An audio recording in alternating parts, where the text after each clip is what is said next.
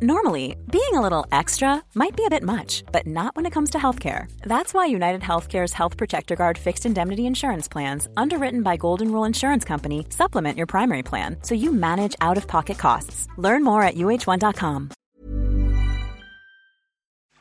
Hi, everyone, and welcome to Pixels, a podcast for the discerning gamer.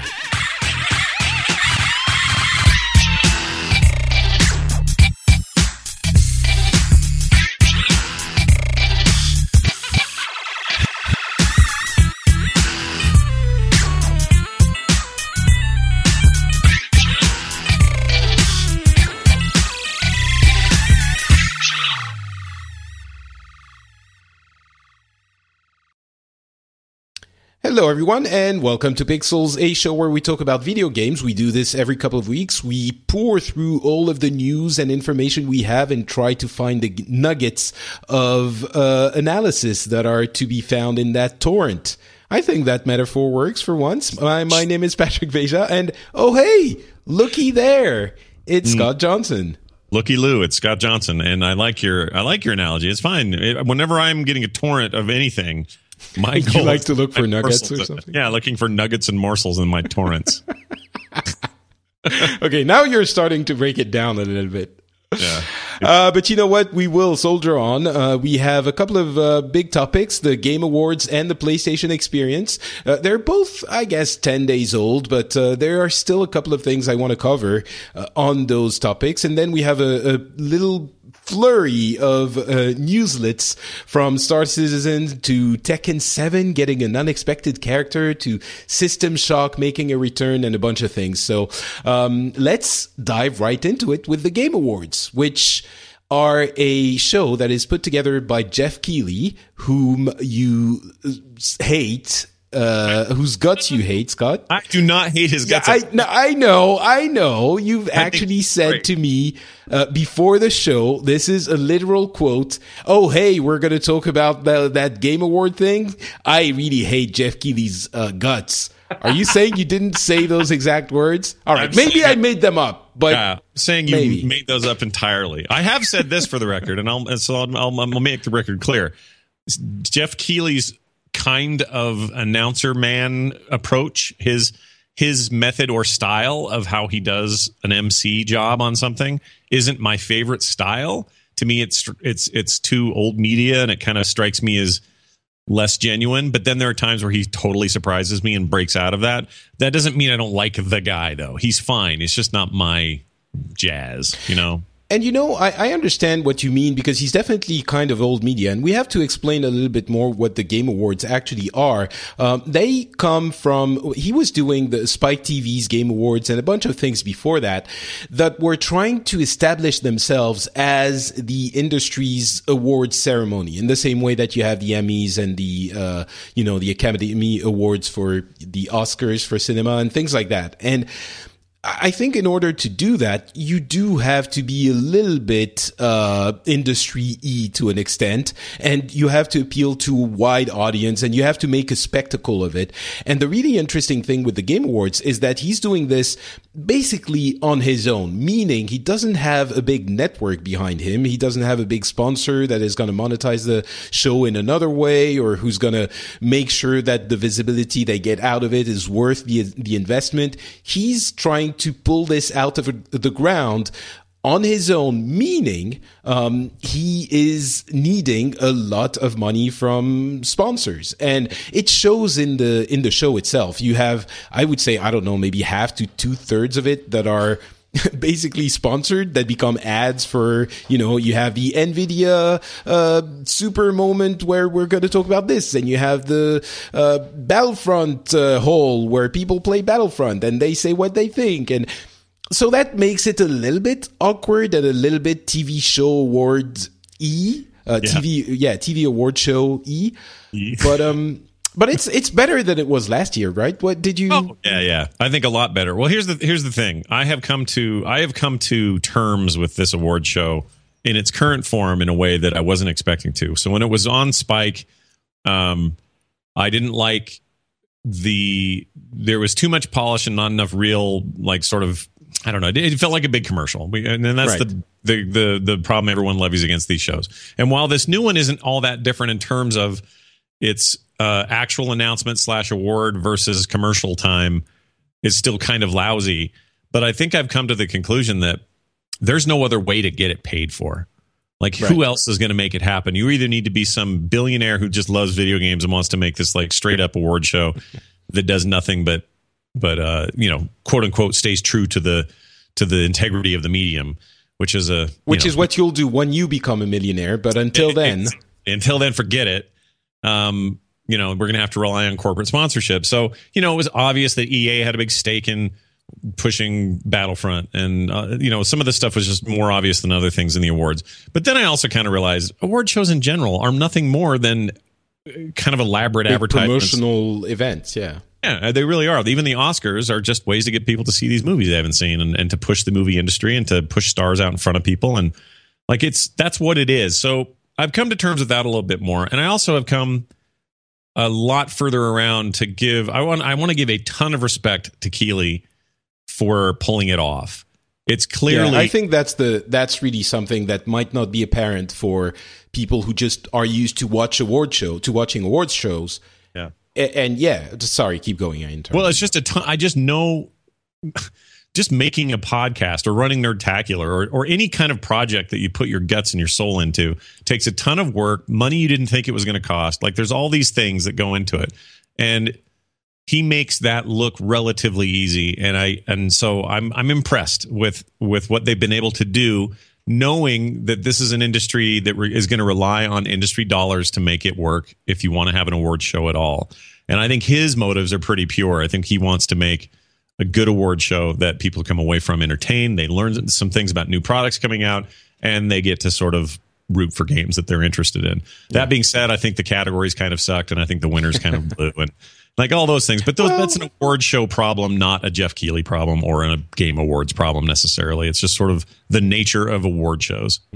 Well, yeah, I mean, it, it was better than last time. I, I have every confidence it's going to be better next time. It's still a very young thing, you know. Two, twice is nothing for something like that to get the experience and, and get the ball rolling. So, I think you have to know what to expect when you're watching it. But if you do, there it, it was a, a good offering. So, Yeah, yeah, I Um, agree. But uh, game of the year, The Witcher Three, is I, I think that's uh, that's acceptable. I mean, it, it's not a very controversial choice, is it? This that's not the one you're unhappy about. No, no, no. They're all up in. I mean, the, the category is was littered with other really great games. In fact, it's been a great year generally. There's some really solid experiences out there, and the fact that it was. I think it might be the best year of video games we've seen in a long time. It's Yeah, all I, I would amazing argue, all around. would argue not since like '98 have we seen a, a year like this on the whole. Um, there's some holes in it though, like some problems with the the gear in gaming, like there often is. And as the industry gets bigger, it's easier to see those holes. But on the uh, uh, for the most part, it's been a really strong year, and it's hard to think of another year quite like it in recent memory. So I think that's good, and I think that game deserved it. There, there are plenty of other uh, games that you could have said, well, just as easily, yeah, Metal Gear Five deserved it, or um, you know, even Possibly Batman. Batman. I, I loved it, but It was really good. Yeah, I mean, there's lots of those kinds of games, but I think that probably given the the this you know Fallout 4 one of my favorite games of the year. Have, having a blast, love Fallout, but I even I will admit it's Fallout Fallouty as Fallout gets, right? It is Fallout game and it follows that pattern and it's basically what we've been getting forever and that's okay cuz we love it. Um but yeah, I think the I think the rightful winner probably got what they deserved here and and clearly Project Red put a lot of money and time and effort and talent CD into that. Projekt, yeah, yeah. Yeah. Or a CD Projekt, what did I say?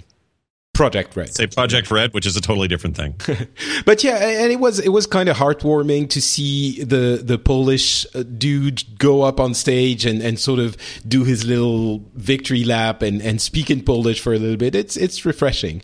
Um, and there was a bunch of other you know interesting moments. There were a few reveals, not nothing crazy. Uh, the Iwata tribute I thought was appropriate. It was nice. Uh, Telltale. Uh, the Walking Dead Michonne could get me interested back into that uh, that series, the Far Cry Primal Beastmaster reveal, the fact that you're going to be your biggest weapons are going to be beasts and not just you know stones you throw at enemies because you're in the you know um, Stone Age.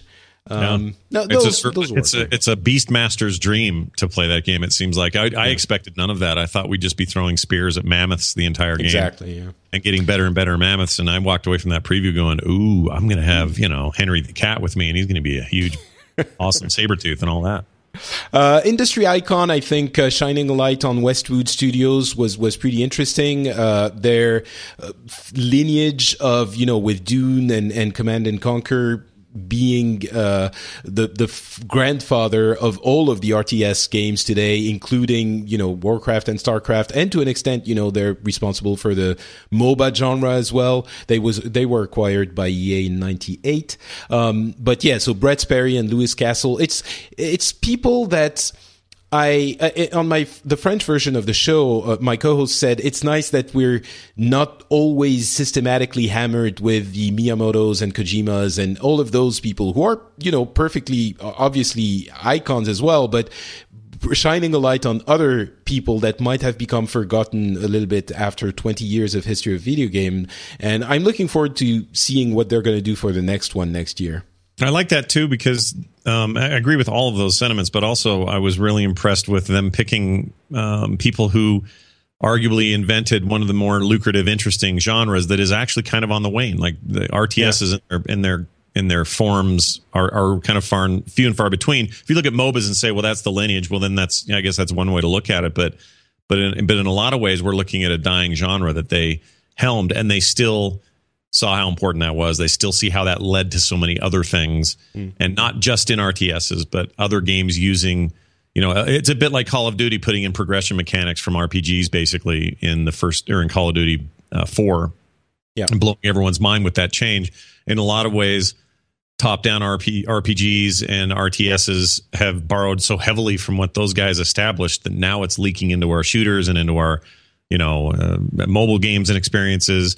I mean, I, I, don't know that we would have the robust sort of um, Clash of Clans mobile gluttony out there if it wasn't for the ground laid by these guys. So it was it was really nice to see these otherwise obscure names get get mentioned and talked about. That was pretty cool. And then we do have to talk about the Konami controversy. Uh, just to summarize it really quickly, Kojima, I mean, Metal Gear Solid 5 uh, got the award for what was it? I can't even remember. They got the best action adventure game, and uh, it was uh, Jack Bauer who came and uh, got it. I'm sorry, um, Kiefer Sutherland. I seriously, I always forget his name. um, he came in and, and received it on behalf of Kojima, and um, Jeff Keighley then explained why could Kojima couldn't be there, and he basically could, took uh, Konami to task because their lawyers said that he couldn't come to, to the US to get it. And uh, on paper, he is still a an employee of Konami, so they can do whatever the hell they want, and they can prevent him from going there. I think they are probably doing this uh, half it's it's possible it's kind of half uh, out of spite for their the way their relationship has gone and also because they want to have the name of Konami associated with uh, Metal Gear Solid if they want to renew the their interest in the franchise in the future. Um, and still I, I think it was a really low blow and a scummy move and I would be curious Scott, would you have a way of convincing me that it wasn't just scummy and they had a, a legitimate reason and and uh, reasoning behind this, or is it just? Well, I have two minds on this. Okay. Um, one is yes, it's a scummy move, and it's a company that is going in, in, a very weird direction. They are clearly getting out of the video games business. No matter how you look at this thing, that is what Konami is doing. They'll try to leverage IPs the best they can or whatever they're going to do, but they're not in the business anymore of making video games. They are in the business of canceling them and diminishing them. And well, they're doing pachinkos and mobile games and things that yeah. are very clearly betraying the the roots and the players that have loved them for a long time. And I think that's why the the sentiment is so strong. But uh, I agree. Say goodbye. I think say goodbye to all of your previous expectations around things like the Metal Gear series or things like Castlevania or a million other IPs that are going by the wayside. That that cancellation of that uh, Silent Hills game was super sad for me. Um, I have a lot of fondness for that series. So seeing them do this um, is frustrating on a lot of levels, and having them just dive, you know, headstrong into where they're making money. And you can't blame a company for trying to put their money where they're, you know, where, put their time where their money's going to be made. And if Pachinko's where it's at, great. And you know, putting aside all the accusations that the Yakuza has something to do with controlling Konami now and all these conspiracies, here's the bottom line for me: is yes, it was a scummy move. There's absolutely zero gain other than bad PR for them to block him from going. It's stu- stupid silly unless unless they have some reason to believe that Kojima would get in the states and basically stand up and berate them on stage. And, and Which he wouldn't do. They, they, have lawyers. They have agreements. I mean, he hasn't spoken badly of Kojima uh, of Konami at this point, and I think they have contracts that are ironclad for that prevent him from doing so. That's why you know they, I, I, it, it's all speculation, but yeah. And and even on the PR side, it, it is you know I can understand they would like their name to be associated with it, but with the award and with Metal Gear Solid, but anyone anyone has been talking about was Kojima from then on. It was a horrible move on every level. I completely agree. It backfired. If they think it was smart to keep him in Japan and not do it, it backfired on them, and it, and it looked bad for everybody. On the other hand, though, there is a bit of a, Jesus, there's a little Jesusifying of Keighley for basically throwing Konami under the bus on live TV or in a live stream like that. And I'm not so sure that it was that difficult to do given that there's not much to lose there. I mean, what you'd never, I don't think you'd ever hear him do that uh, out loud to Blizzard, EA, Activision, or anybody who's big in the business and is actively doing things it's a lot easier to, to, get up there and kind of throw Konami under the bus because Konami's already on the bus. like they're already kind of going away. There's no. They reason. have a couple of wheels that have gone over them already, so you're yeah. like you're just at that point. Yeah, they're not going to block you from all their new betas and the alphas of their hot new game properties. They're not going to say because they well, don't have any. They don't have any, so it's an easy thing to do. Now it's a little. I, I'm not. I'm not trying to be pessimistic on it or say that whatever, but people are kind of acting like he's some sort of brave soul and this justice warrior and and you know I that's a little far fetched in my opinion. I think you're just talking about a company who is getting out of video games, made a very poor choice. I'm glad that they were upfront about it.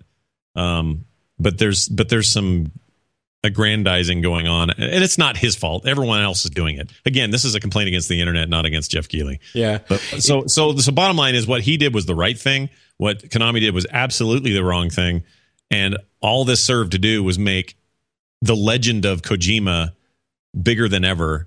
and there will come a day where whatever he does next, the, guaranteed 50% more crowdfunding or whatever it is he got from the shot in the arm. So I guess mission accomplished.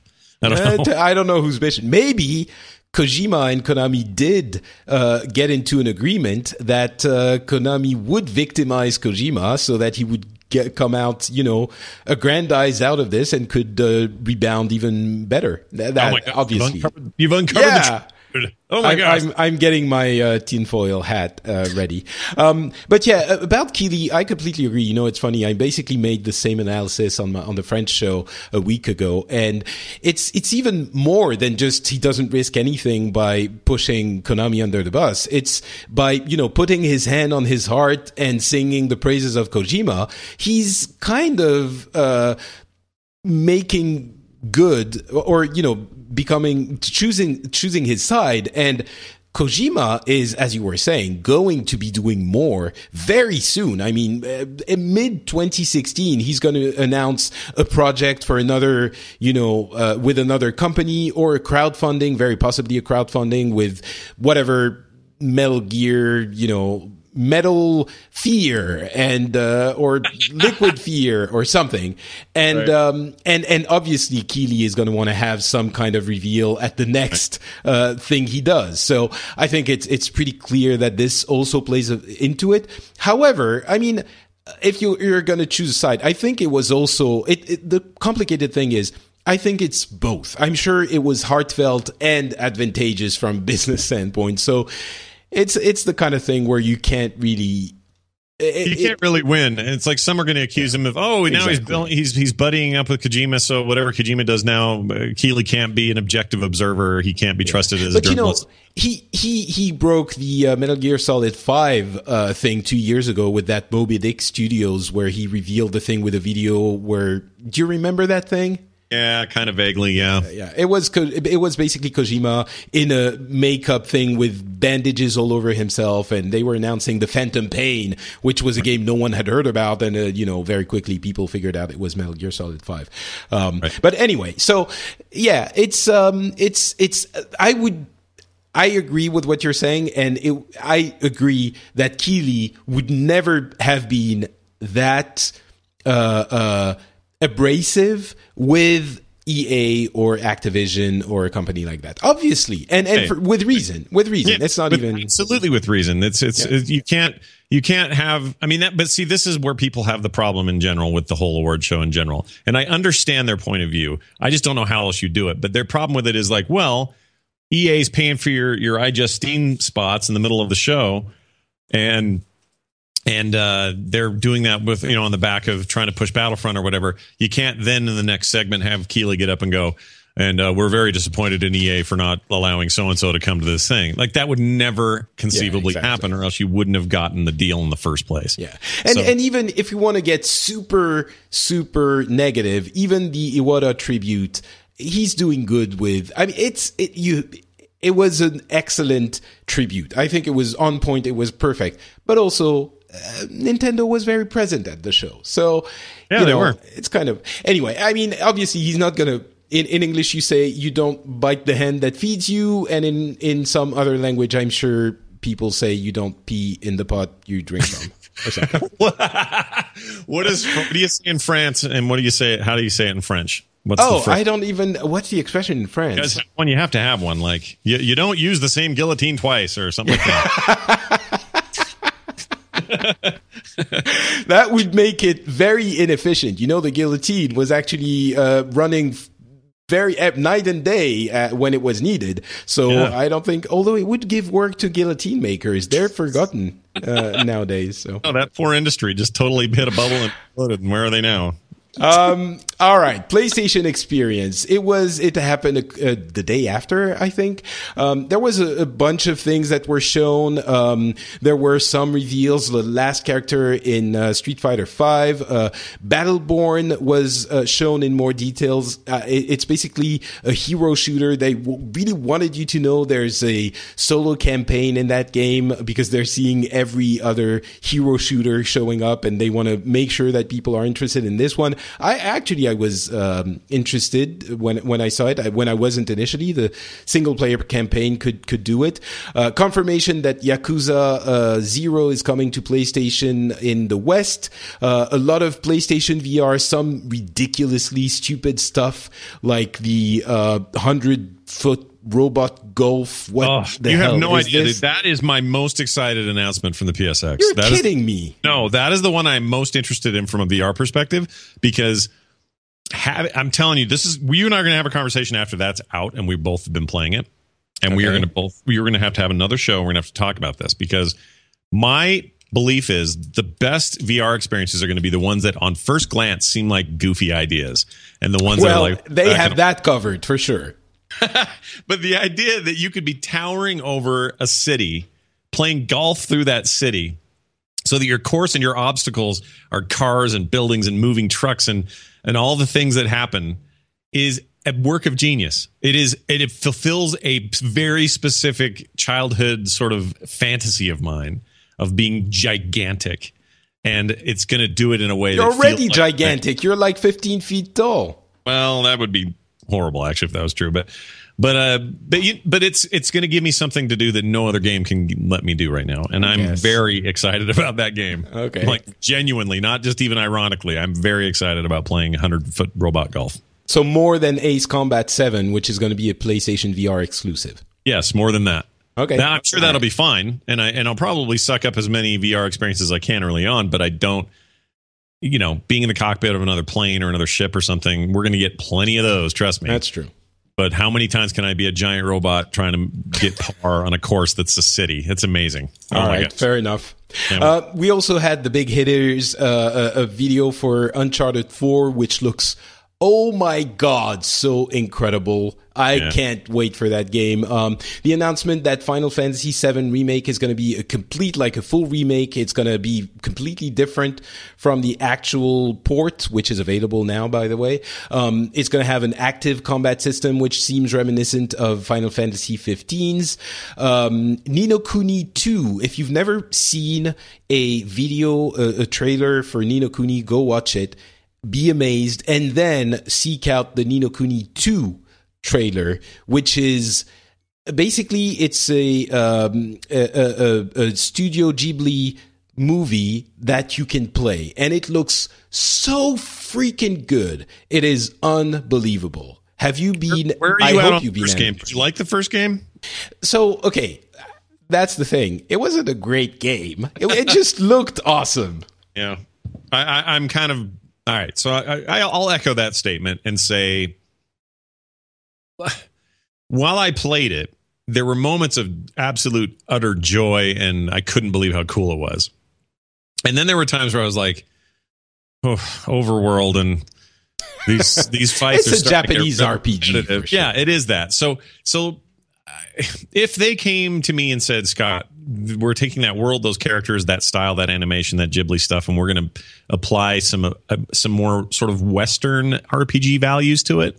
I would be so into this announcement that I, you could barely hold me back. As it stands right now, I need to wait and see what people say. So yeah, I think you know I don't think it's going to be a, a, good game, and that's not my exp- where my excitement lies. My excitement lies more in the idea. I think you know, if I remember correctly, when we were covering E3 a few months ago, you, you said something along the lines of, I can't believe that a game like Cuphead exists, that we have this game, you know, that this video games can now create graphics that are like those animations from, you know, the 30s that we can actually play. And that is the game, right? Yeah. Yeah. And and this does the same thing for me. Um, yeah, with Ni no Kuni 2, it's it's so, you know, it's the the the animations that I was watching 20 years ago that were so incredible and so amazing and now we're actually playing that. It's kind of fulfill, fulfilling the fantasy of uh, uh, uh, you know that that has been in the back of our minds for a long time. Now, yeah, yeah again, I don't think I'm not sure the game is going to be to the you know exciting to the level that the graphics are. Yeah, you're probably right, and I'm I don't know. I'm sad to to admit that you're probably right, but but it was super cool that first game, and the second game has potential. So I will wait and see. But if they tell me it's just another 70 hour rinse and repeat yeah. JRPG with the, the, kind of those same trappings, then I'm probably not as checked in on that game as I'd, I'd like to All be. Right. But I but I definitely would watch like playthroughs, and I would definitely be interested in where that story goes. I mean, the cutscenes alone are almost worth the time I spent with it. Mm. Uh, so yeah, it's it's a it's a hell of a thing. We'll see how it goes. I don't, you know, again, they have to be true to its roots, or else whoever loved the first game aren't going to be happy. Yeah, but uh, they could make it better. Uh, but yeah. yeah, I understand. Uh, Paragon, that new MOBA by Epic, was also unveiled. It, it, piqued my interest a little bit more than the ridiculous, uh, uh, stereotypical characters that were revealed in the teaser a week mm-hmm. before. But uh, actually, it's a MOBA. It seems a third-person shooter or even first-person shootery, uh, kind of like Tribes, was it? Or no, um, not Tribes. Uh, no, no, no. The the thing. Um, Smite. There you go. Oh, Smite. Smite. Right, right, right, yeah. right, right. Um, so curious there as well. Uh, but definitely for me, the big thing was Uncharted 4. It looks uh, what Naughty Dog does best yeah. is emotion in their in their movie emotion and you know it's it's really narrative it's storytelling and uh fe- making you feel like you're playing that you know weird mix of Tomb Raider and Indiana Jones thing, and yeah. it seems it, the the way it looks and the way it feels, it is you know. It seems like they're doing more of that, uh, The Last of Us magic, and I can't I'm admittedly a, a huge fan of the type of game. So, but I can't wait for it. Yeah, I'm super jazzed. That looks awesome. Uh, you know, sad as I was to not have it by now because originally it was planned for this month or actually last month. I guess we'd have had it in November. Um, I, I, like that they're taking their extra time with it. It's their last hurrah for that team. I don't think that's the end of Uncharted, but I don't think that team at Naughty Dog will be doing another Uncharted. At least they've said as much. So give us give us one final amazing masterpiece, and I am I'm all in. And it also kind of you know ruins this little bit of a drought of you know that Lara Croft game not being on multi platforms for the first year, and um, that's frustrating to me because I think that that game needs to be in the hands of more people. Uh, uh, I think it's, it limits the appeal of that game because you know not everyone can get it, and I'm you know Uncharted apparently not. It, it, by the way, Tomb Raider is apparently not doing great. It's around two hundred thousand uh, sales, which of course it's only Xbox One, but uh, two hundred thousand. And uh, the first one was at six hundred thousand at that point, and it was considered a failure. So yeah, I mean they got paid by Microsoft for sure, but um, oh yeah, yeah, yeah. And there's no way they would have done this exclusivity thing without that deal. But I'm really sad about to, to even hear that, and I'd heard this too. But I'm really sad to hear that news because by all accounts, it's incredible. Like really, really well done. A better better game and a great sequel in every respect. And to limit its availability like that frustrates me because it's based purely on sort of marketing moves and how do we position our thing? And I wouldn't turn down Microsoft money either if I were them. So it's not yeah. really a problem I have with them. I just it's just the way this stuff goes sometimes, and artificial exclusivity rubs me the wrong way.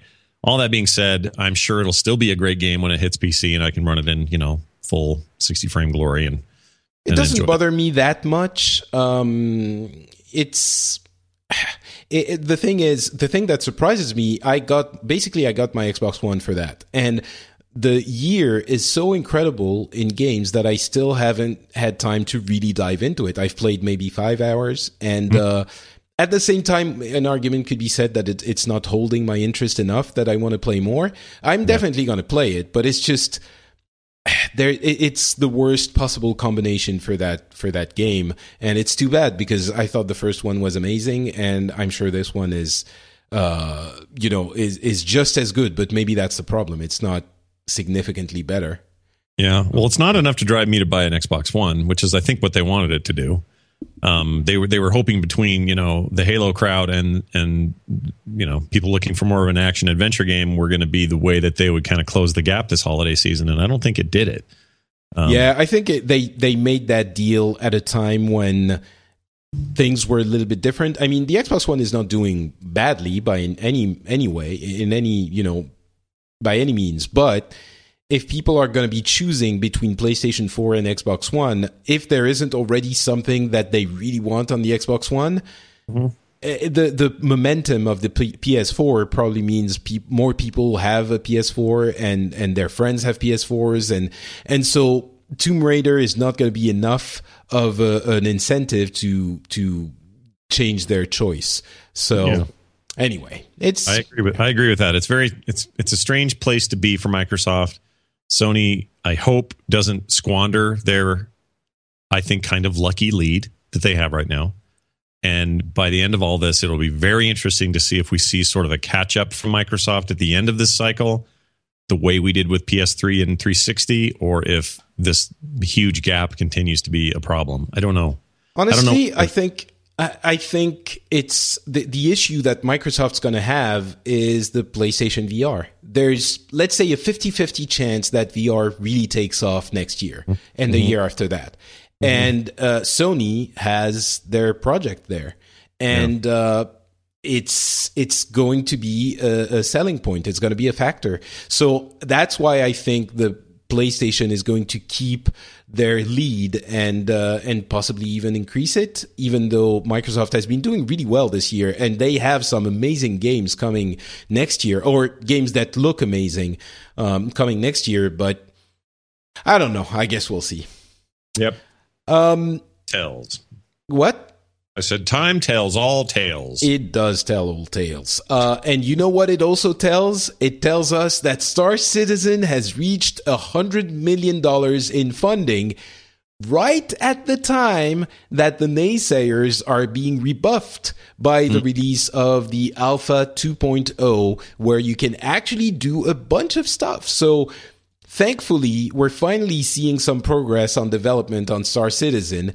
And uh, I guess, you know, the people who want to see it as horrible vaporware that is a, you know, py- pyramid scheme mm-hmm. is pyramid scheme is they're not going to be, you know, convinced by this. And those who are all in, full on with Star Citizen are basically uh, flipping the, the, the bird to everyone else, saying, "See, told you it was real," and they're having fun in their game. So, yeah, it's, it's a weird. It's nice I'm still, I'm I'm still not entirely convinced that that I mean, man, that game better be good. Like they've set themselves up. They've done this amazing crowdfunding work, right? Like unprecedented uh, in terms of like scope and reach and interest and all those things. I'm very interested in that game. At the same time, you've got games that are that have come at a much simpler way, like Elite Dangerous, which is highly regarded. They just they just added their um I forget what they call it, but their expansion where you can land on planets and Horizons stuff. or Horizons. That's it. Hold on a second. Something just spilled. Ah. Scott, uh, you know, I just tried uh, Elite Dangerous. I went on that uh, that Steam sale uh, buying spree, and that was one of the games I got. Um, I'm not liking the Rebel Galaxy at all thing that you you uh, really not at all. No, I don't know. It's got a weird. It feels. I don't know. It feels weird. Um, but Elite Dangerous, I've just done you know a few of the training missions, and it, it there is a, a, breath of space that gets into you when you play that game. Um, it's it's different from Star Citizen though. Star Citizen is so ambitious. It it feels almost unattainable, but for what they're they're planning to do, a hundred million doesn't even seem like it's you know unreasonable at all. Um, I can't believe I, I steered you wrong with the game. I can't believe I told you to get a thing that you didn't like at all. What what is it you didn't like about it? I'm just curious. I don't know. I just played it for 15 minutes and it didn't gel. Um, but I'll have to try it again and tell you exactly what what happened with that Rebel Galaxy. I freaking loved it. I mean, I realize it's not. So here's the thing. I mean, Rebel it's a Gal- little bit too bare bones. It feels, you know. Well, the, the, scope is definitely not the scope of those other those other games. However, I would actually argue my my experience with Elite Dangerous is that uh, it's got better scope than that because I've actually got a story to do. Uh, things seem to make more sense in terms of why am I doing this and who am I doing it with. Whereas Elite Dangerous is just a sort of uh, a lot of exploration, which is pretty cool, but not much else. Like rinse and repeat kind of quests and there's nothing about them that really jumps out and makes me go, wow. Mm. So I, I'm, I, what I really want, what I want Star Citizen to be is the perfect combination of simulation, but not too much of that, right? I don't want to be constantly worried about what flight stick I have and which pitch and yaw and all that BS. Give me a controller that works or a keyboard setup. That's what I want. Is I want to be able to play your game, not try to play your game. Okay? So you don't want to spend uh, 15 minutes uh, aligning the landing pad perfectly every time you dock. Is what you're saying? Absolutely, do not want to do that ever in in my space simulation games. Um, now there are people that do though, and for them, I would point them toward Elite Dangerous. It's a little more. It's a little more toward that play style. What I want is something that that is that is gameplay friendly and also looks insane and is huge in depth and all of that. Star Citizen has been promising this since the get go, but I am one of those absolutely, especially at this rate where we're now at $100 million and expectations are so high. I desperately want to know if the payoff is there or not. Well, the, the Alpha 2.0 looks like it's doing a lot of things. You have a bunch of modules that you can go and explore. There's a bunch of things you can do. I think, I mean, we're obviously not there yet. It's, it's still very early stage, but at least, at least it's progressing. And that was sorely needed for Chris Roberts and his company to, to show that they're not just, you know, buying houses in the Bahamas and, and spending all the money uh, that they're getting on that. So it does seem like they're making a video game to me. Yeah, yeah, yeah. so I, sure. I, I, a lot of people were really concerned about that. And anytime lots of money is involved in anything, there's always people freaking out and delays. But, but this is video games. Sure. Welcome to the world of video games, and and they know the expectations. Like if they've got that kind of money and it's still building up and they're still hitting milestones, they probably have pretty regular meetings where they're like, all right, well, we didn't expect to be at 80, so we need to talk about what that means. Are we going to add this? Are we going to do this or whatever? Um, but people who buy like 20 grand worth of fake ships and with real money and are that's how they're supporting this thing. I don't ever want to be in the same four mile radius as people like that because they terrify me. okay. they're they're scary. That's weird to spend twenty thousand American dollars on a video game that doesn't exist yet for ships that aren't real. I just can't imagine that. Like that's fandom for nothing. It's it's it's like being a fan of a thing that might you happen. know.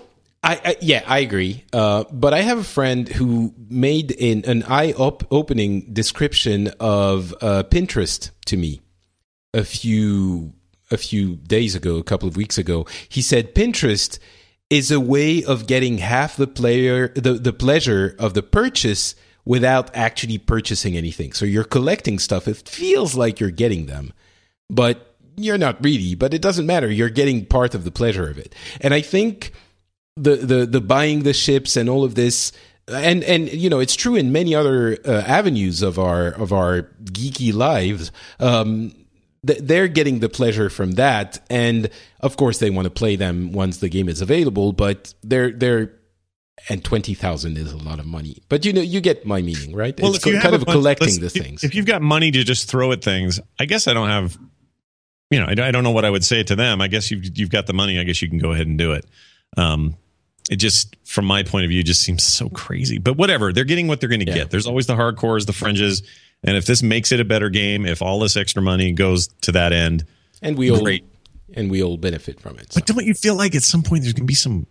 I don't know. I hope I'm wrong, but there's going to be some kind of like uproar. Like this isn't nearly what. Oh, the said. uproar has happened this year. People were pissed, and yeah. I think now they're they're on the right track again. I hope so, but Anyway, um, let's talk about Electronic Arts, an, an uncontroversial company. Actually, they're pretty good recently.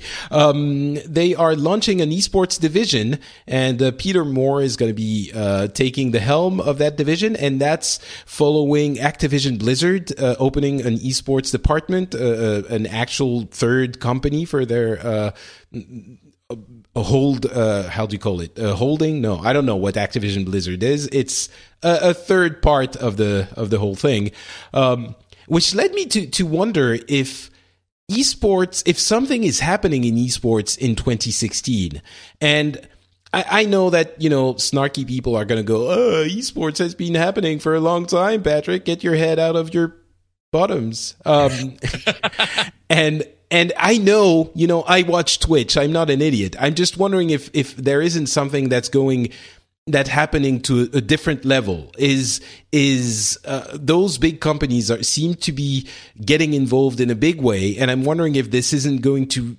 bring it to uh, even more i don't know something like taking it to the next level um, and I was listening to the Angry Chicken a couple of weeks ago, and, and they were saying, talking about where you go to watch esports. And I realized I'm in, I would be interested in esports.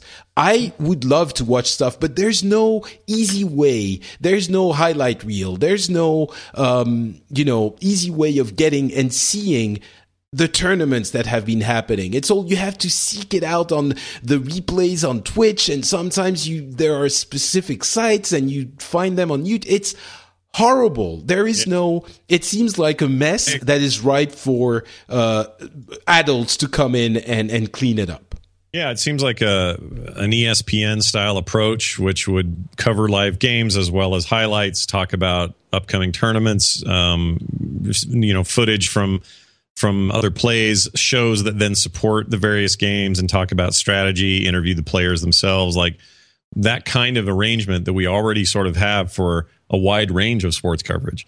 Uh, I think they would really benefit from that. The question is, is everything at a point now? Are we at a critical mass where that can happen, both financially and logistically?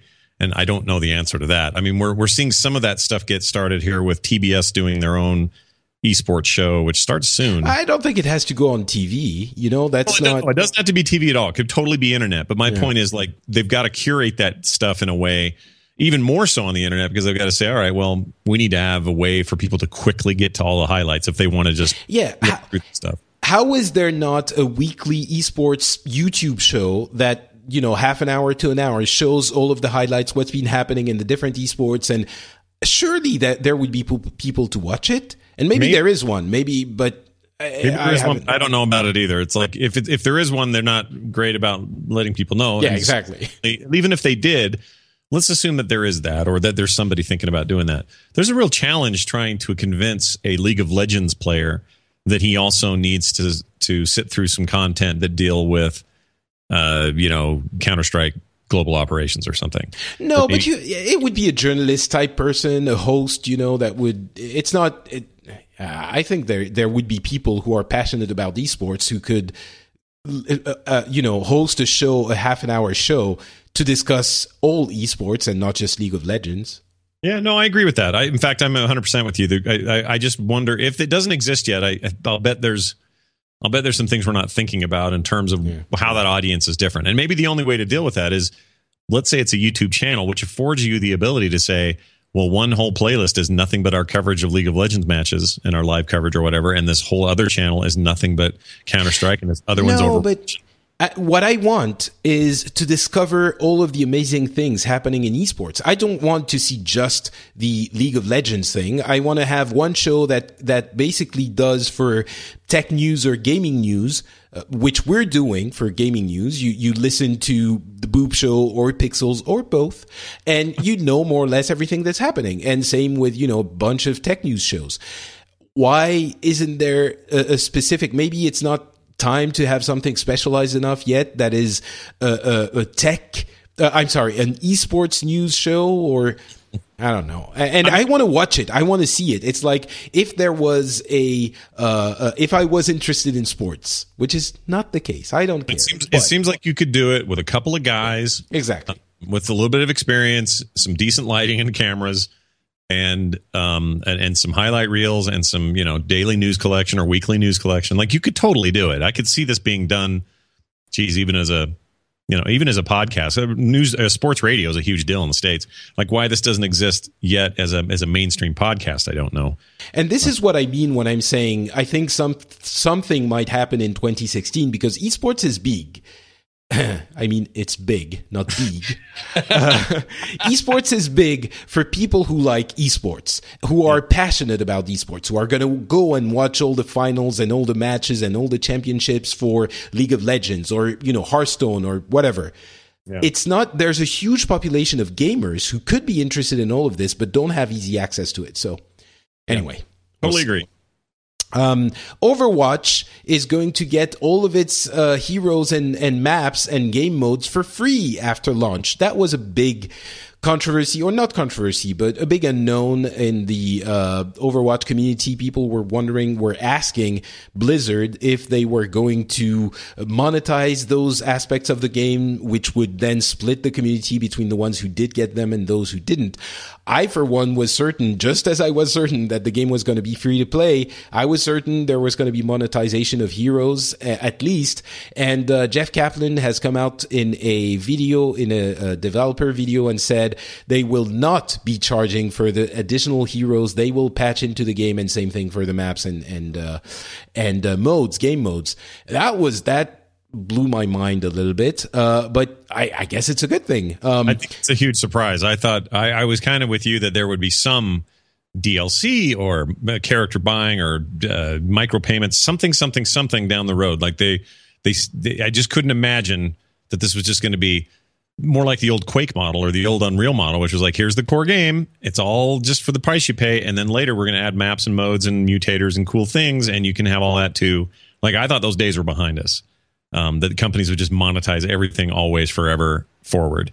And yeah. it seems to be not the case here, which I'm partially excited about that, but also I feel like I'm waiting for another shoe to drop. Because on the other hand, they've been doing some weird stuff in their games that are their free to play models. Oh, here we go, the vulture again. I don't want to even get into it too detailed, but that vulture thing was kind of a mess. Uh, yeah, they, it was it was a, a, miscalculation for sure. The the vulture thing it, we discussed it on the instance last week, and I think it's pretty obvious that that was a a, a, a mistake. It wasn't like they were thinking this is going to, I mean, it wasn't like they were thinking this is how it's going to play out and it's going to be great. Right. They, they thought it was going to be uh, play out a different way. And when they realize this is how it is playing out, they're like, oh crap, we have to fix this. Yeah, and they and the, and and I'm fine with you know everyone screws up or or has an idea that doesn't exactly hit the community right or whatever. All those things are fine, but just generally their pricing structure has been a little bit weird. They they on the one hand have uh, a, Black Friday sale where all heroes and skins are 50% off. And then two days later, when it was supposed to end, they said, and we're extending it almost all the way through December 18th or whatever it is. And, and so then you're like, oh, well, I guess I rushed for nothing. Okay, fine, that's cool. People can get a deal for longer. And then they have a bundle that says last uh, or second chance deal. It's on some skins and you mounts. know what? Yeah. I think this is very specific to Heroes, uh, Heroes of the Storm, and I think I think that game might be struggling a little bit. It might be. Um, we talked about this on Core, my show about Heroes of the Storm, and and that was one of the things I had put forward is that maybe they're. I mean, they're they're clearly. Look, it's a crowded market. It's dominated by by uh, League, and then to a lesser extent, Dota right behind it, but not really right behind it. There's a huge gap between those two games. Oh, yeah. and, and then there's Heroes trying to be third tier, and that's hard to do. I think their expectations may have been a little high. And I think that they should probably start lowering those a little bit and let this thing grow more slowly and organically rather than trying to sell prices into oblivion because it's getting weird. Uh, the, the perception is weird. Whether or not the facts on the ground are the same, I don't know. But the perception is all this price slash, slashing, second chance skin deals, and then and then saying, "Oh, I was actually gonna, we were going to put that on the store by itself anyway." And then I'm like, "Well, wait, I just spent 18 bucks. Now you want me to?" You know, you told me I could have gotten it for five, and you didn't. You know, like there's just a lot of weird hooky jooky kind of um go it's like going to Tijuana and trying to buy a, a purse. like you can't just go in and buy a purse. I'm getting I'm getting, you know, juked and jived the whole time. So Yeah. I don't know what that's about and I don't know why it's happening exactly. But I know that I love that game and I know that it has a it has a growing base and they have the best chance of anyone in this business to be a third important MOBA. They really do. But it may not be reaching what they think they need to reach. And I don't I don't know what that means long term. Well, I've been playing Abathur a little bit. I'm enjoying that. Nice. Yeah. That's Um, which I got during the sale, by the way. I bought him, but um, oh good. Uh, back to Overwatch. Yeah. Um, so yeah. Anyway, Heroes and Maps free, awesome. Everyone's happy. The beta is is over, and my life feels empty and hollow, and uh, I can't wait until it's back. You're telling me, but it is interesting that in these announcements at PSX and also at the Game Awards, it's interesting to start to see how many other games are priming themselves to be Overwatch competitors and alternatives. And I would even say that that new thing from Epic, even though it's more purely a MOBA, is very rooted in the Heroes sort of thing. Uh, or sorry, not Heroes, um, the Overwatch sort of thing. And I, even though, you know, what's the other one? Um, Paladins uh, Paladins or Battleborn. or Battleborn, rather. Yeah, the the one from the battle, there from the yeah from those guys. That is so hero, or it's so Gearbox. Overwatch. Gearbox. And when I saw these games in their earlier alpha stages, they looked nothing like Overwatch. They all suddenly look like Overwatch in the aftermath of Overwatch being playable, and I think that's kind of interesting. Yeah, I don't know if they have the. I don't know if they have the you know the the the time development wise to switch gears that quickly, but uh, Battleborn's suspicious to me, just a Yeah. little suspicious. That's all. maybe um, I think you know it it did look kind of quirky in that way before, and we've seen it. We've been seeing it for a while. Uh, but I, I I've played Paladins, and uh, thanks to the uh, person who got me into the beta, by the way, uh, that was very very kind of you. And Paladins, which is uh, the game from Hi-Rez, which by uh, is uh, they're the ones who made Smite, so they have experience with MOBAs. And on paper, it might seem like it's kind of the same space as Overwatch, but having played it, I played for I don't know, I guess five hours, three to five hours, something like that. So I'm not an expert, but I have a little bit of experience. Yeah, that's enough Yeah. time to, to make a pretty good call. Yeah, and it is so far, so far from Overwatch in terms of accessibility, and it's much closer to the MOBA model. You have a, a base that you're defending, and you go to a point, and the point uh, you fight for control, and then it spawns a uh, a payload that goes to your base and destroy to the enemy's base and destroys their walls, and there are two walls and a, a, a final, you know, chest treasure thing. Um, and it looks i mean it's it's it's a it it's a good it's competent in everything it does. But there are so many things that are and maybe it's my love for blizzard talking but so different in so many ways from overwatch and in not in good ways. First of all all of the characters from paladins are FPS, you know, shoot people in the face characters. There are small variations, but usually they're shoot people in the face and that's it. And you have like seven, nine characters and that's all they do. Um, and and you have one that puts down a totem and one that puts down a shield and but it's very you know it's it's very um, uh, it's a side thing from the the main part of the game and then you have things that i just don't really understand the payloads go so fast you're constantly trying basically they go fa- faster than your character runs. So i guess there's a gameplay reason for it but so that you know you you have to rush after it and try to destroy it before it reaches your wall and the enemies are but then you have to go on your mounts all the time and it's weird and the character design is you have the guy in the giant in the small robot and the, it's like we were talking about the penguin in my other show for battleborn. And oh, you yeah. have the penguin character that was revealed at the psx and the penguin is like a penguin that's evil. So wouldn't it be funny if the penguin was actually cute and cuddly but mean? And it's so basic and i understand the shtick but and it's not like Overwatch has some incredibly deep and complex, you know, character psyches, mm-hmm. uh, but it's just it it's the the painstaking care that Blizzard puts in all of their games. It's not just Overwatch. whether you like the games or not, it, it shows that they're they worry about every single little detail. It does make Overwatch, I think, different in gameplay and in design and in many ways. And those other games, they're great for people who like those types of games. But I think Overwatch is going to appeal to different people because it's more it's deeper and more involved in the same way that Hearthstone has appealed to more people than just card players because it was more accessible and the interface was better and the you know all of those things. So yeah, I uh, I agree with you and I don't well uh, Overwatch hit me in every way as something special. Everything I've seen from everybody else, even those who I haven't had a chance to play with, which obviously is where the real rubber meets the road just are not doing it for me in that same way. And I'm not, it's not to say that there isn't room for what's happening. It's just that Overwatch surprised me with its not feeling like a shooter, but also feeling like a shooter all the time.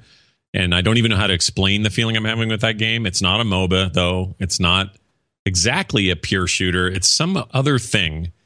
And I think that's enough for them to f- be a pretty unique point of light in an otherwise yeah, getting crowded again shooter market shooters are, are, are making a shift. I don't know if anyone's noticed this, but for a long time there, uh, from you know mid aughts till now, we've been pretty for the last ten years or so pretty mired in mostly military based shooters that are based on more realism and. and yeah, I think people have noticed. Yeah, and then yeah, you may have noticed a few of those, but you may notice right now a big upsurgence in let's go stylized let's be a little goofy let's go a little crazy with weapon types and the, the effects and how they work and how you can jump and uh, you know, getting away from the the abject realism. Even the bastions of realism, like Call of Duty, have decided to go future war tech, which makes them quite unrealistic. You know, they may be future realistic based on what we think the future might be, but it's not the same. Yeah, it's not the gritty war movie type of thing anymore. Yeah, and I'm thrilled personally that we're making a swing back towards sort of the Quake and Unreal style world that I used to love in shooters. So yeah. No matter what, no matter what people are making, I say bring it. We could use more, and it's all good for sure. And uh, but yeah, I, I guess for Overwatch, I'm getting the same tingly feeling that I was getting for Hearthstone when I first got to play it in the company alpha. And I, I don't know if that's going to translate into the, the public when the uh, release actually happens, but uh, it's it's for me it's rare that I get that kind of feeling for a game, and uh, I'm excited. Anyway, uh, you know what else I'm excited for? Uh, hold on.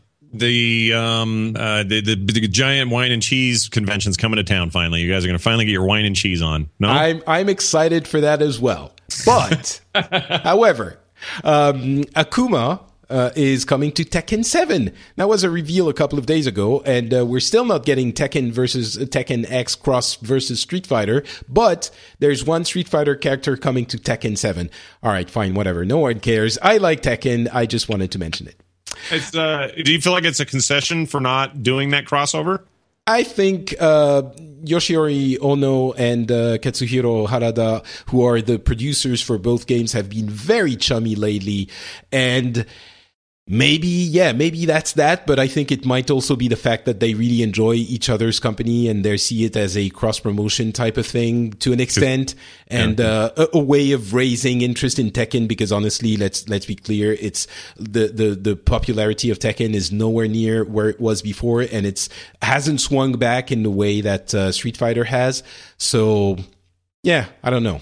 To answer your question i don't know Yeah, who knows? I just think it's, it's funny because since that never happened, this feels like maybe a little bit of a. Mm. Well, Tekken uh, has had a history of integrating other games uh, or franchises' characters in the past, so it's not you know that incredible for Tekken. But it's uh, not unheard of, you might say. Yeah, exactly. Uh, do you remember Gon? Were you playing Tekken Three, where Gon was in there, the right. little dinosaur dude?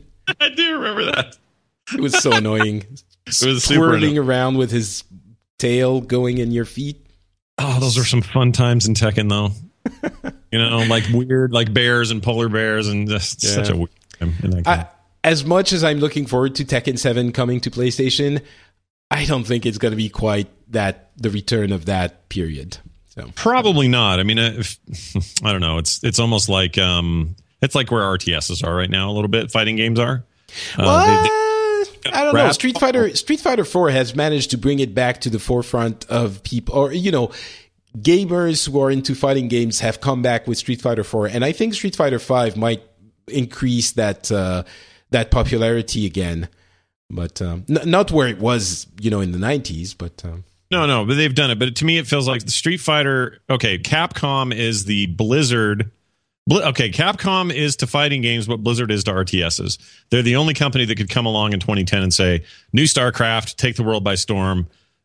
Otherwise, nobody really cares about RTSs right now. Yeah, yeah, no, you're right, you're right. And I feel like that's them for fighting games, which is good. I hope they never stop. I mean, we need that kind of thing for genres that don't have the same fervor they they once had. I mean, there'll be a day. I don't know when it'll be, but one day, you know, we'll look at MOBAs as they are today and go, "Those are dumb." Oh, we got this day can't come soon enough. I see how you feel. um, I, I, don't know. I uh, Heroes I played from time to time. I, as I was saying, I'm I'm enjoying Abathur because you know I can Great. be the Abathur hat on people. I'm not playing. So do I have to play Abathur himself as well in order to be good, or can I just par- park myself somewhere and switch from from uh, someone else? You know, from other people in my team and and help his whole way. his whole strength is that he well there's a few ways to play Abathur but the most the way the way that most people play him is as a hatting character or he's directly augmenting another player so almost think of it as like almost two people controlling a character so he may right right right Thrall and then suddenly Thrall super powerful. So he's more like this weird augmentation character and less of a direct. Well, he'll never direct. Like you don't ever want to go toe to toe with anyone. If well, that's what I mean. I I shouldn't be controlling Abathur, you know, switching from Abathur to the hat to Abathur and doing things and, you know, controlling his little lane pusher little things at the same time or right. You can do all I, those things at the same time, um, but that's the thing that you just over time you'll get better at, like sort of managing it, because right. he's vero micromanaging, and okay. it's great because he's a very specific style, and I'm glad the game supports. It's not for me because I am terrible at that at the micro, but I'd rather go, you know, give me a sword, give me a whatever, and let me go in. But having an Abathur on my head is often the difference between life and death. So I don't want you or your people to ever go away. Excellent. Uh, you know what it has gone away but is coming back? It's System Shock. System Shock 3 was basically leaked to oblivion. The official announcement hasn't happened yet. Uh, mm-hmm. But uh, System Shock was a, uh, a what was it? An, an RPG first person action RPG thing from 1984, the first one. And if you don't remember how long ago 1984 was, it was before there was Windows 95. well, I like to think of it as when Temple of Doom came out, but maybe maybe that year way is better. you know, know, I the the reason I'm saying this is that Windows 95 was when PCs became like real computers and people will fight me on this but devel- developing a game before windows 90 actually even after windows 95 it was a nightmare on pc but uh, anyway it's a, it's a point in time that i, I usually reference. Um, system shock 2 was 99 i sort of missed that whole thing. So I'm not really getting the big deal for for System, System Shock Three. It was you know developed by uh, Ken Levine, who to whom we owe um, the uh, uh, the the Bioshock. Bioshock games, yeah. Yeah. Um, and I think the second one was Ken Levine. The first one was uh, Warren Spector, and it was basically Origin Systems, which is another legendary company. Um, but System Shock has left the uh, hands of Ken Levine uh, at that now. Nowadays, it's someone completely different that has it. Okay, it's apparently well, a big deal to, for people. They tried to have it for a while because Bioshock yeah. came out of his desire to keep making a System Shock like game. Exactly. And you, you might system, notice the similarity in the name there. Yeah, the name alone might give it away, but the, but they are also very similar, not necessarily thematically. It's one of the things BioShock did really well is create uh, atmosphere and things that we hadn't really seen before. But their structures oh, are very similar. Tapes, man. Yeah, amazing, right?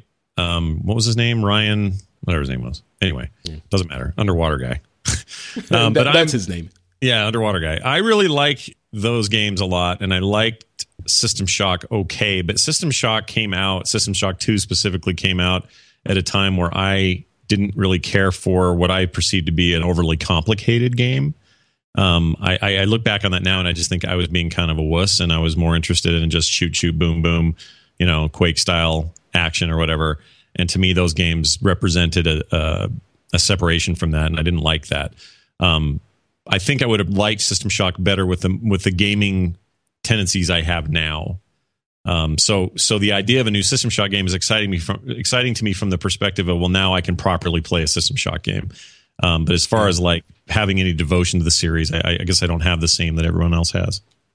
Yeah, same here. I'm interested. I, I was living in Japan at the time, so it, it really wasn't. Uh, I was more into consoles and and um, and uh, arcade. I would spend a lot of time in arcade. Uh, in our in famous arcades in, in Japan in Tokyo and uh, but yeah anyway well I'll check it out I mean I I, I loved uh, Bioshock so yeah great game um, a bunch of uh, small, quick uh, hardware news. Uh, Valve and HTC uh, are delaying the launch of their HTC uh, Vive to April 2016. Um, so yeah, not a big surprise, but uh, 2015 is barely going to see any.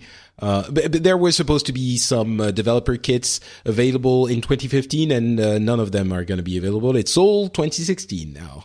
Wow. And, um, now, even more interesting than that, uh, Nintendo has applied for a patent where, how can I even describe this? Uh, you've probably seen the pictures. Basically, it's a controller where the entire front face is a screen. It has two um, control, two little joysticks coming out of it, but everything else is a touch screen.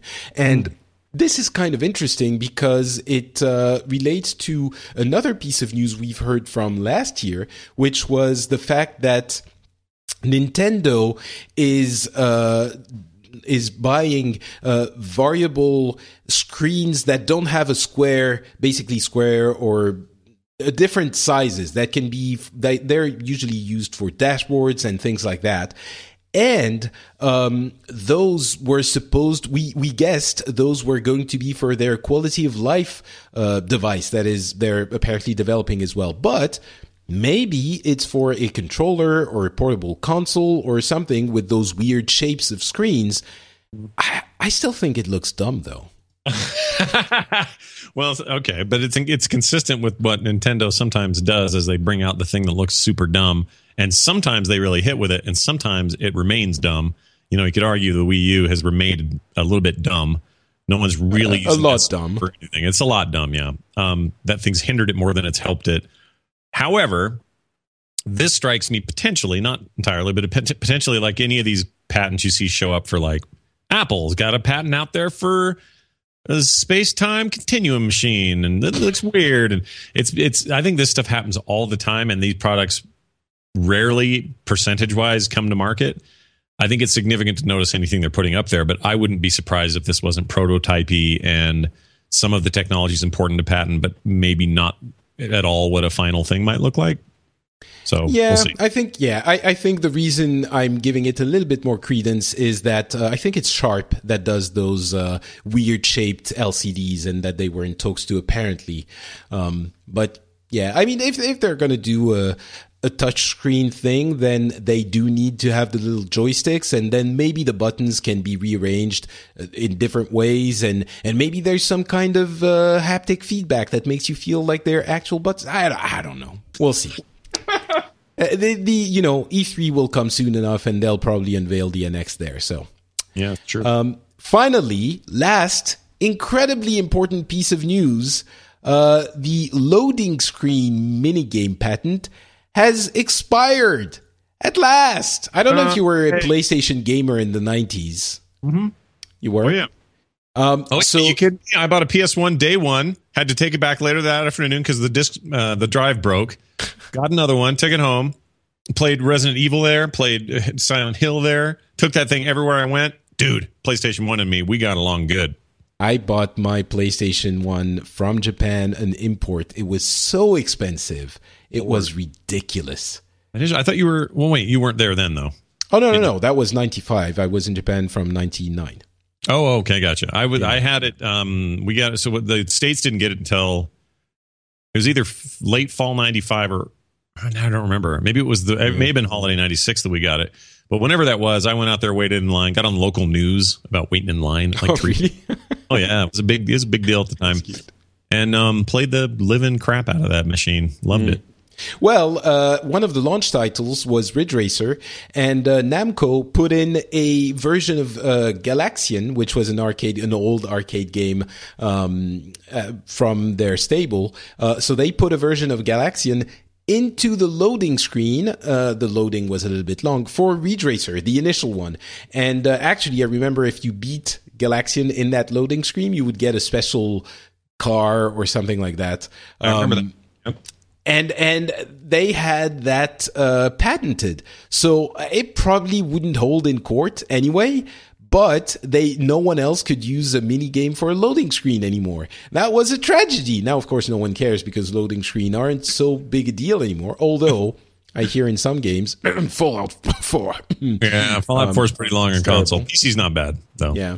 Yeah. But uh, but you know when they're loading, you can just put out your your smartphone and play on that. But um, Yeah, it's like they held the patent just long enough for technology to to stop sucking. On, and now it's like a waste of money because like who would play a full game of Galaga in a fast loading game? Like it's Yeah. dumb. Yeah. What what I, finally technology has stopped sucking. We're there. We've We're arrived. there. Everyone quit worrying. It's good. We're all good. All right. Uh, that uh, that was just a little tidbit from my childhood I, or well, from a long time ago. I was already a full-grown man. Maybe not Mm. full-grown. Somewhat grown man at that time. I'm still not, so You're you're still not grown? working on it. I'm trying. I'm six four, and that may seem full grown, but mentally, I still feel like I'm stunted a little bit. Aren't we all? Yeah. All right. Thank you very much for being on the show, Scott. Why don't you tell the lovely people listening where they can find more of the Scott? Well, as part of our tradition on podcasts, we like to tell everybody what we're doing outside of our guest appearances here, and I'll do that now. So here's what I'm doing. Um, you mentioned the Boop Show earlier. I would I would recommend people check it out. It is at frogpants.com slash boop, B O O P. Uh, do a lot of some of the stuff that Patrick does, but mostly focused on the news. Uh, if you like it, uh, let me know. Give me your feedback. And um, there's something else going on that I do a lot now, which is live streaming uh, gaming every day. And I call it 4 o'clock Scott every day, Monday through Thursday at 4 p.m. Mountain Time. I don't know what that is in France. Uh, but I, you're all asleep, I think, then. But um, no, no, no, no. It's it's wait. It's uh, it's uh, eight four hours before now, which means it's uh, no, it's not. Wait, what time is it for you now? It's right now 12 17 p.m. so in about four hours. So Yeah. it's midnight. Oh, it's midnight. Oh, it's not. You're all you're up till three, so you can yeah. Yeah. But anyway, I play video games. A lot of times it's uh, stuff that the community has requested. Sometimes it's just stuff I'm into. Right now, I'm going going through some old catalog stuff that I haven't touched in a long time. Trying to finish Wolf Among Us, which is fan freaking tastic. Um, part of what spawned that on is me having not finished it. Also, the uh, Game Awards announcement that they are working on a Batman game and that Michonne game got me just craving a little bit of Telltale's sauce. So I'm, I'm kind of wrong with that. No, I love those games. So anyway, uh, that among many other things, and then Saturdays we have a big three-hour stream called Experience Points, uh, where myself and John Jagger record. If you want to know more about all of that, just go to frogpants.com/twitch and you'll find it all. Excellent. Thank you so much for being here. My uh, ac- my nickname is not Patrick. I didn't remember the name for a second there. Uh, it's not Patrick, and you can find me on Twitter. You can also find me on Facebook, and you can find the show at FrenchSpin.com. You'll also find another show there called the Phileas Club, where we get together and discuss the news from the world with people from different parts of the world, and uh, we try to give you the vision, the view, and the uh, cultural bias that we all have, but from different places. So we're all on on relatively equal footing. Uh, we also have a lot of fun there, even though we do talk about serious topics. So you can go check that out at FrenchSpin.com as well. Thank you so much for listening. We'll be back hopefully in a couple of weeks, uh, although it's the middle of the holiday period. So we'll see. But uh, we'll be back at some point, and we'll talk to you then. Bye, everyone. Bye.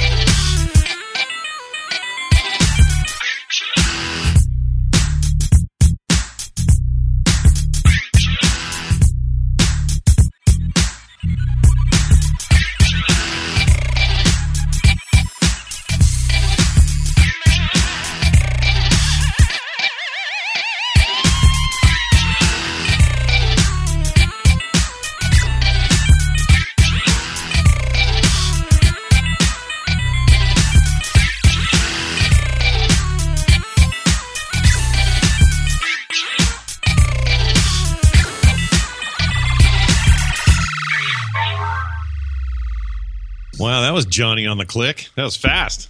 Well, you said ready. I don't know, no, I'm. I, it was awesome. It was like, whoa, Patrick is he's a efficient uh, operator. That is uh, the name of my uh, of my Cyndi Lauper cover band in high school. That's pretty good. You played bass for them, or what'd you do there in that band? Uh, for efficient operator. Yeah. Well, I was the only member, so I did everything.